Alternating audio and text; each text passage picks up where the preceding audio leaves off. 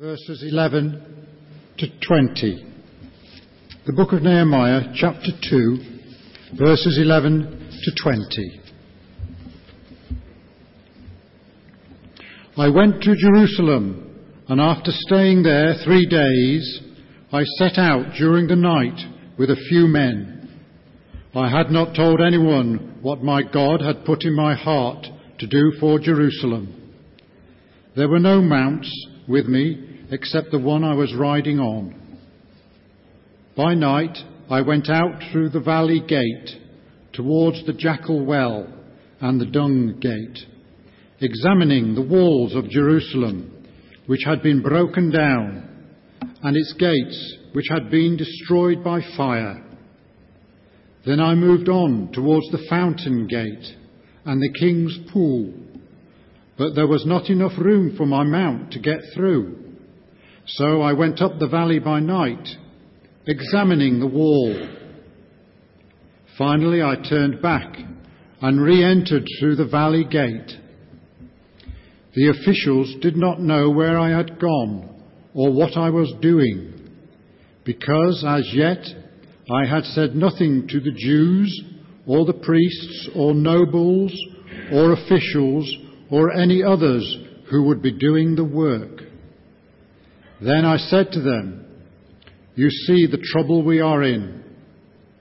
Jerusalem lies in ruins, and its gates have been burned with fire. Come, let us rebuild the wall of Jerusalem, and we will no longer be in disgrace. I also told them about the gracious hand of my God upon me and what the king had said to me. They replied, Let us start rebuilding. So they began this good work. But when Sanballat the Horonite, Tobiah the Ammonite official, and Geshem the Arab heard about it, they mocked and ridiculed us. What is this you are doing? They asked. Are you rebelling against the king? I answered them by saying, The God of heaven will give us success. We are his servants. We, his servants, will start rebuilding. But as for you, you have no share in Jerusalem or any claim or historic right to it. This is the word of the Lord.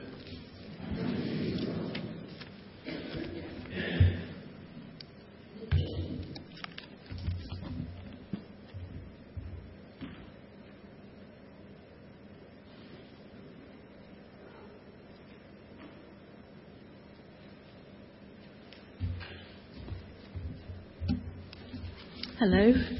Can everybody hear me? Am I all right sound wise? Thank you. If at any point my voice drops, just wave and I'll start shouting. Over the past two weeks, we've heard how Nehemiah was broken-hearted over the state of Jerusalem's walls. He believed that something must be done about them. He believed that God was calling him to do something about them. Travelling to Jerusalem would mean hardship and frustration, yet after months of prayer, Nehemiah was convinced that God was calling him. When he arrived, he spent three days alone, as we've just heard. He inspected the ruins at night when no one would see him. What was he doing while he was alone? In verse 12, Nehemiah says, What my God was putting into my mind.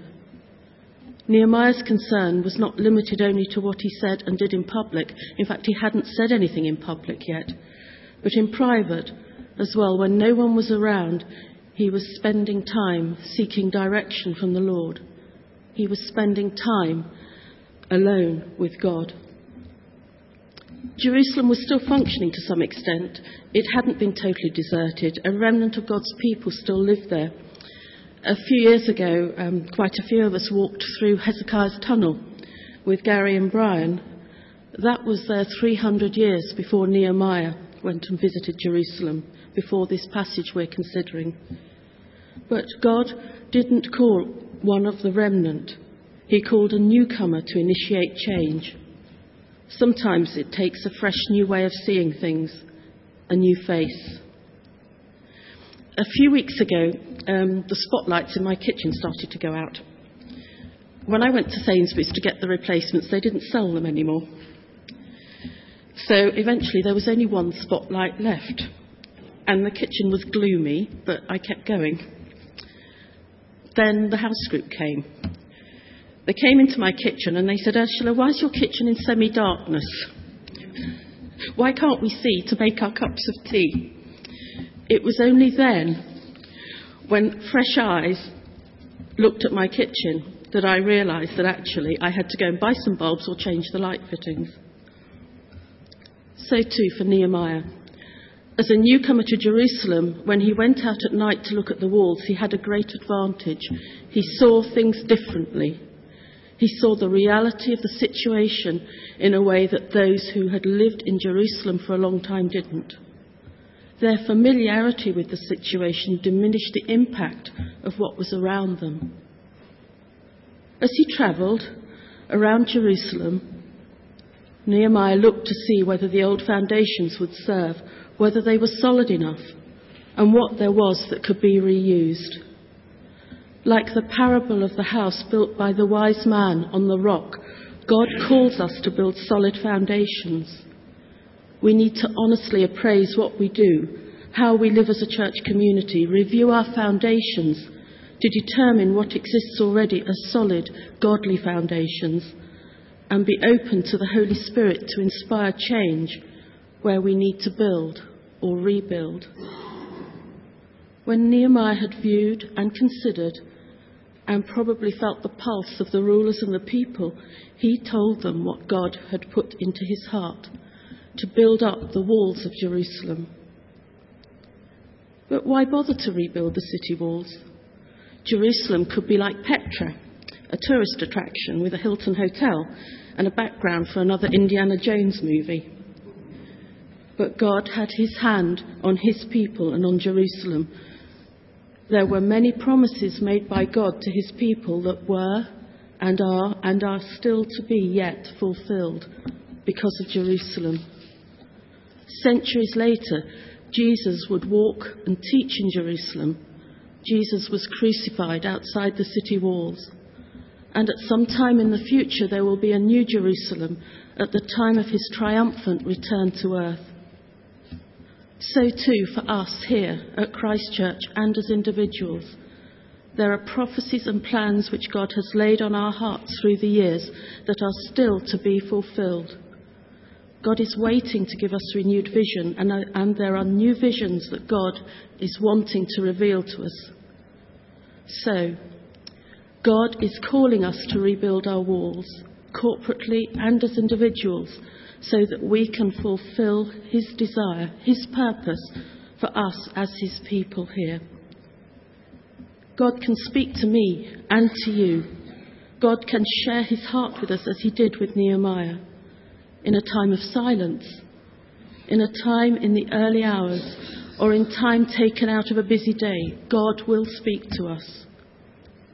A few weeks ago, Jenny Rauch challenged us on the importance of spending time with God to strengthen our walls, to take stock of and improve the quality of our prayer lives and of our time spent reading and meditating on God's Word. How have I, how have we responded to that word? Or has it been shelved to be looked at at some future date when I'm not so busy? We have been called together to pray corporately, to engage with the process of evaluation, to commit, to strengthen and rebuild our walls as a church. Why? Last week, Bishop Mark painted a depressing picture of what the Christian church in our country might look like in the twilight of its years. Of larger churches growing at the expense of smaller communities of faith. Of not noticing that the church is in decline and stagnation because the picture was clouded by just a few big, lively churches sucking the life out of the surrounding areas. That the church growth would be an illusion because it came by transfer rather than by conversions. The bishop called it the Tesco model of church life. Echoed here in this passage from Revelation 3, I think there is a wake up call to our national church. It says, Think of the gift you once had in your hands, the message you heard with your ears. Grasp it again and turn back to God. If you pull the covers back over your head and sleep on, oblivious to God, I'll return when you least expect it, break into your life like a thief in the night. Yet you still have a few followers of Jesus in Sardis who haven't ruined themselves wallowing in the muck of the world's ways. They'll walk with me on parade. They've proved their worth. Nehemiah walked on parade with God. We too can walk on parade with God. If we are prepared to commit ourselves completely to the call of God on our lives and walk humbly before Him, then I believe as God plans unfold before us, then He will work a miracle. And instead of the lights going out in the surrounding areas, we'll see the light of God's kingdom switching on, staying on, growing brighter.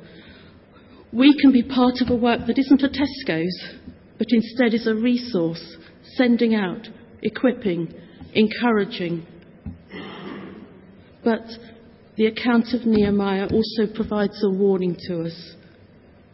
Every genuine work of God faces opposition, and Nehemiah and his fellow workers were no different.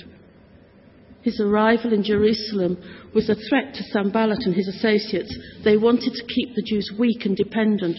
A strong Jerusalem would endanger the balance of power in the region and would rob them of influence and their wealth.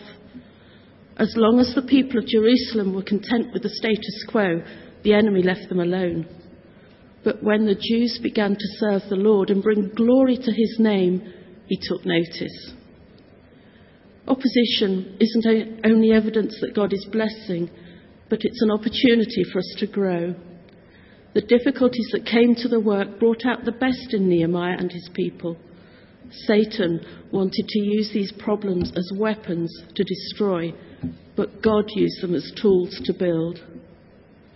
Nehemiah's response was simple. In verse 20, he says, The God of heaven will give us success. Previously, in verse 17, Nehemiah had identified himself with the people. He says, Let us build the walls of Jerusalem that we may no longer be a, repro- a reproach. He made himself a co worker, and the people identified with him. And he identified with the people. They were united. Within the camp, there was no separation, no divisive spirits. Instead, because of their unity, the opposition came from outside the people of God and not from within. For Nehemiah and the people of Jerusalem, when God called them to accomplish something for Him, they did it together. As people of God, we can draw on His resources to endure opposition, endure opposition from the world. We're even strengthened by it. But division within the body would be disastrous. In Matthew 12, verse 25, Jesus says, Every kingdom divided against itself will be ruined and every city or household divided against itself will not stand. There is hope, though. As Paul says in Ephesians 4, as a prisoner for the Lord, then, I urge you to live a life worthy of the calling you have received. Be completely humble and gentle. Be patient, bearing with one another in love. Make every effort to keep the unity of the Spirit through the bond of peace. There is one body and one spirit. Just as you were called to one hope when you were called, one Lord, one faith, one baptism, one God and Father of all, who is over all and through all and in all. So, what we have traced here in Nehemiah 2 are the first stages in the rebuilding of a city. The first step was a deep concern that led Nehemiah to prayer. The next step, an opportunity for change, to which Nehemiah had to make a response. And then the facing of the facts of the situation honestly and squarely, When we take these same steps that Nehemiah took, we begin the process of change. When God called, Nehemiah was willing to pay the cost, to say yes. God still calls today, just as powerfully. Some of you may have read a passage from the multimillionaire Duncan Bannatyne's autobiography.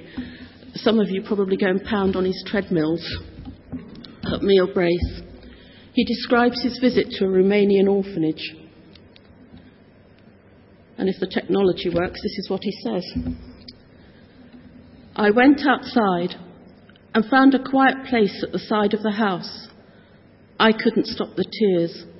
My face was wet, my nose began to run, and I was a mess. I had no choice but to let the tears flow, and they just kept pouring out of me and wouldn't stop. After many minutes, I began to get the feeling that I wasn't alone. It was there and then that God said hello. I felt I had been consumed by this presence, that something has completely shrouded and taken hold of me. It was unmistakable. I knew who had come, and I also knew why he had come. It wasn't a spiritual thing, it was a Christian thing and I felt I was being told, You've arrived, join the faith, be a Christian, this is it. It was profound. And I stood there stunned, considering the offer and thinking about what it would mean. I knew I wanted to keep on building up my businesses, and I wanted to keep making money, and I also knew I wanted to carry on doing the things that I wasn't proud of. I knew I was never going to be this totally Christian guy going to church on Sundays. So I said, No, I'm not ready. And God said, Okay, and disappeared. When God calls us, what will our response be? Thank you.